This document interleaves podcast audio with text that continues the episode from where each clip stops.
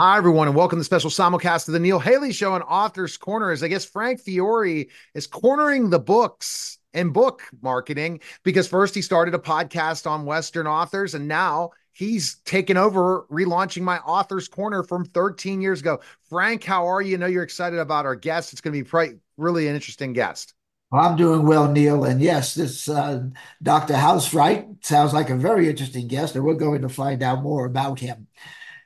Can you, can, uh, anyway, so welcome, Dr. Housewright? Now, can I ask you first question? Uh, is that what are you a doctor of?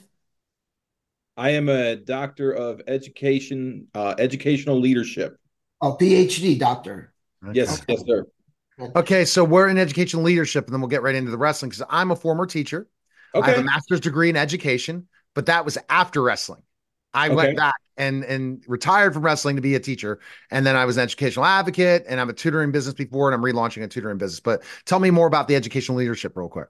Uh, so I became a teacher 16 years ago. Um, I've been in education for 16 years. I was a sports writer before that. My undergrad is journalism.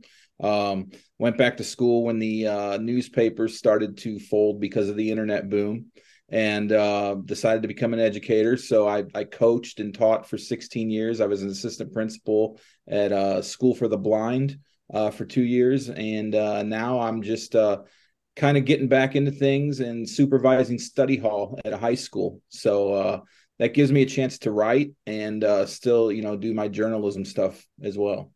Oh wow! So you kind of taking a sabbatical in education for a second? Um, I, I would say you know after COVID, uh, teaching became a little more difficult.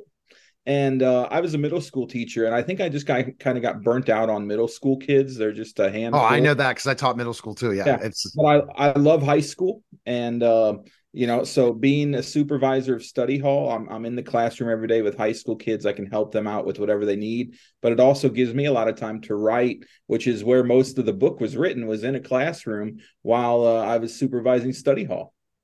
That's that's fantastic. All right, so Frank, go with the question. What about? I'm going to ask Frank Fiore. Was you ever a pro wrestling fan, Frank? Being growing up in New York. Uh, no, I wasn't. But that's what. But I do want to ask uh, Jeremy here, and I hope he doesn't get insulted. But you know, the pro wrestling thing, uh, sport. How much of that is real, and how much of that is acting? I would say it's it's choreographed. So what you see is planned out for the most part but when they take shots with chairs and all that that's real. Um, and of course i appreciate not using the word fake. We i tell people we don't use the f word um, that's that's something that I'm. I'm a, yeah, Frank, I'd have to stretch you if you did that. If you're in the ring with me, and I'd show you exactly like if somebody tries to say it's fake when I jump in the ring on Sunday, I can shoot wrestle on these people, these kids that are getting trained now. They think, hey, I'm getting the ring with you, and I ended up in a shoot match in Germany with somebody who literally wouldn't sell for me. That was half the size of me, and I had to take him out and pretty much beat him up in the ring. So yeah, so the, the word fake's not yes choreographed and and fixed, yes. Scripted. Scripted is a scripted, good one. Yes, scripted's a good one too. I think that the business has changed in so so many ways. So tell us the name of the book really quickly. So, so, I, so show us it. You sure, have the cover? yeah, I want to see it. Yeah, I actually have one right here. Uh-huh. Love the uh, show. For the love of the show, pro wrestling fans tell their stories is the name of the book. Right, and, and uh, yeah. And so I so why did you write it? Because how many years you've been a, so you've been a fan forever? Uh, what and why did you write it? What made you say, "This is the book I'm going to write"? So, I've been wanting to write a book for a long, long time, and um, after I wrote my dissertation for my doctorate, which was 100 pages, I thought, you know what? I've already pounded out this thing, which was boring and, and miserable to go through. Uh, why not do something that I enjoy? And it was either write about the Kansas City Chiefs because they're my favorite football team, um, or pro wrestling. So I I'm fortunate enough to be able to shoot photos for a lot of WWE events here in St. Louis, and even I've went to Las Vegas and New York to shoot shows. And um, in doing that and traveling to WrestleManias and such, I met a bunch of fans who I've become friends with, uh, a select group of people, and we meet up a couple times a year at different shows. And we've just created this bond. We message each other every day about wrestling and talk about different things. And then once or twice a year, we get together at, at a WrestleMania or a SummerSlam and hang out. And I thought, you know, that's a pretty cool story that I've met these really cool people, a couple guys from California, a couple guys from Canada. You know, if I've met these people, there's got to be other people out there with really cool stories that, uh, about how wrestling has affected them. And so I just started kind of putting the word out and searching and you know going on the internet and posting. You know, I was looking for people with stories, and I found six different uh, individuals with really cool stories that appealed to me. Who were the six that you highlighted? So the first guy I talked to was a gentleman named Justin Deming, who is originally from St. Louis, but now I believe he lives in Connecticut. Um, he was a huge fan of pro wrestling, so much so that he decided to get an actual replica title belt tattoo around his waist that took two and a half years. Um, so I talked to him about that. I told that story. The second guy I talked to was a gentleman named Kyle Scarborough, who's a tattoo artist from Washington, Missouri. And he actually befriended Bray Wyatt uh, from WWE, and he actually designed, drew up the concept for a mask that Bray Wyatt debuted a few years back uh, as the Fiend. Uh, became probably the best selling merch that WWE had that year. Uh, and while I was writing this, uh, Bray Wyatt passed away, um, which kind of changed the story a little bit. And it was something that I really had to add to it. Um, so then I interviewed another gentleman named Kurt Gannon, who is a indie pro wrestler from Kansas City. And just told his story about being a fan and trying to make it into a bigger organization. He was on the cusp of getting signed by NWA and then tore uh, a tendon in his shoulder. So he's basically starting over from scratch right now. And um, so I told his story. And then I also talked to a, a young man named Derek Baker, who has a following of 3 million people on social media. Wow. He runs a, uh, his sister runs Baker Banter and Derek is a 26 year old guy with Down syndrome. And he is just a huge, the, the biggest wrestling fan I've ever met in my life. He goes backstage and meets all the wrestlers. He travels to all the shows with his family and he's become kind of a uh, spokesperson for, you know, individuals with handicap uh, you know, issues. And, you know, it's just a great story to tell. Uh, another individual in the book was Izzy Moreno. She's a young girl from Florida. And uh, I first came across Izzy listening to a show called Busted Open on Sirius Radio. And uh, Izzy would call in at 10 years old, 12 years old, and have more knowledge of pro wrestling than most people and uh, she actually got involved in a actual WWE storyline when she was eight years old on a brand called NXT, and she was involved with some wrestlers named Bayley and Sasha Banks, and uh, you know. Izzy wanted to be a pro wrestler, and now at the age of 16, she has realized that dream, and she has wrestled, I think, in three or four pro matches. Um, so, you know, I told their stories, and I'm I'm just checking I didn't leave anybody out here. Um, I guess they got to buy the book to to, to yeah. do that. So I mean, so I, yeah. I just like I mean, it's just so great to show the love of pro wrestling. So you know what kind what what do you like the old days of pro? I mean, I know you're a little younger than I am. Do you like the old days of pro wrestling better than what's con- today? Like, I see a lot of moves and lot no storylines anymore as much. Meaning in the ring, there's storylines outside the ring, but there's not really a story told in the ring anymore. It's a lot of big moves, mm-hmm. and it it's weird. I'm gonna probably be thinking about that when I step in the ring for a training Sunday, just to work work with some of these guys that they don't know how to tell a story. What right. do you think's happened? Why do you think that it doesn't work? What do you think it's more about the death defying feats, or do you think it's more about people's mic work in the business? And what do you like about the old days compared to the new? You know, that's that's a great question, and I find myself torn uh, personally. I am a huge fan of storylines. I am a huge fan of um, you know getting the audience involved and kind of getting them hooked to where they want to tune. You have to get them hooked so they'll tune in every week. Um, and the WWE is fantastic at doing that. They have come up with some storylines over the last three years, mainly one called uh, involving a group called the Bloodline, uh, with Roman Reigns and the Usos, and they've they've taken that storyline and, and drug it out for three years, and it's went in so many different directions but yet it comes back to your central character who is Roman Reigns, the champion, who's held the belt now for three years, which is a rare thing in the business today. I mean, you talk about old school wrestling. Back in the day, you had, you know, Hulk Hogan who held it for three and a half, four years, and before him, um, you know, Ric Flair held titles for a long time. Um, Bruno Bruno Sammartino, um, who I had a chance to meet years ago at an airport, wonderful man. Uh, he's he's missed um, to this day, but you know that's a guy who sold out Madison Square Garden every time he wrestled there, uh, which is a feat no one has achieved and, and probably never will. Um, so I think you know, and then you look at an organization like AEW. Um, I have issues with them. I, I try to watch them, but their storytelling is very sparse.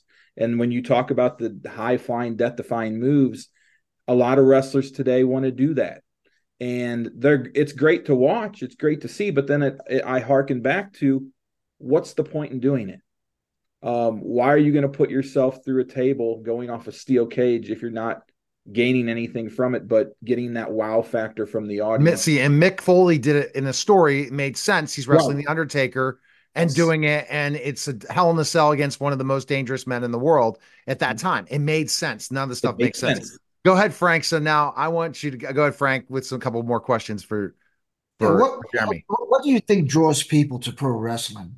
Um, obviously, the action, the the, uh, the competition, the fight, but there must be something else. I mean, what what what's in such a personality that uh, what do they why do they want to watch the pro wrestling? Why would they want to do that?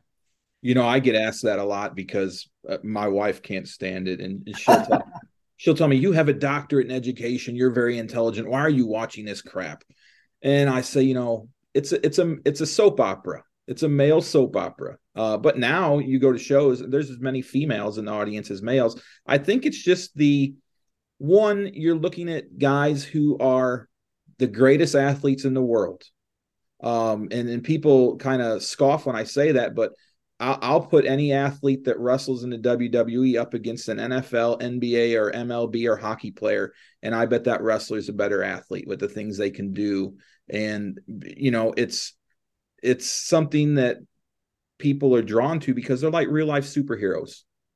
Uh, people love to talk about Superman and Batman. Well, you have a guy like Hulk Hogan, who was my guy growing up. Um, he was he was a superhero for for kids you know, train, right. say your prayers, eat your vitamins. It gave us a hero to look up to. Yes. And I think in today's age, people are looking for an out as well, a, a, a couple hours a night where they can just forget their bills, forget their problems at work, forget the problems they may have, may have at home, sit in front of the television and invest themselves in this story that, yeah, some of them are very ridiculous. I give it that. And there's times when I'll turn the channel because I'm like, I I can't watch this. This is this is like for five year olds. Um, but there's a little something for everybody. Totally. You know, if you like great stories, there's something for you. If you like high flying action, there's something for you. If you like love stories, there's some of that for you. You know, so there's a little something that attracts everybody. And you know, the thing I don't understand is what happened to the guys that look like superheroes. I mean, I, the the bigger guys are, and maybe it's potentially because the business is so pushed to do so many more death defying feats, and you have to be so athletic now. But I think that the missing component of guys that when you walk into a, um a, let's say a bar or you walk in, they look like a wrestler. You know, I'm a legitimate 6'10, I'm 280. When I was a wrestler, I was 310, 315 pounds and I had long hair and I look the part of a wrestler, right? And I will look the part of the wrestler in my comeback, but ultimately I don't need to be the size I needed to be anymore because the business isn't like that. Yeah, there's some guys really big, but not many. Right. You think that right. kind of deludes that now somebody in the crowd could be a superstar? I, I don't know. I I think that goes back to maybe how we're seeing superheroes today are well, not as they, they're, they're breakable. What are you what are you thinking of the reason of this whole? Let me give you an example. Um, you know, even CM Punk, what he looked like before to what he ended up looking before, and you're a fa- huge fan. He, but he took it based on his mic work. If his mic work wasn't as that good, he's not getting pushed that way because he doesn't look larger than life than some of these other stars. Now, I'll, talk about specifically somebody like Orange Cassidy or some. None of these guys would have got pushed 20 years ago. They would have got crushed in the ring by someone like me. Is that a good thing for this business, or do you think we need to go back again to some of the larger than life people again?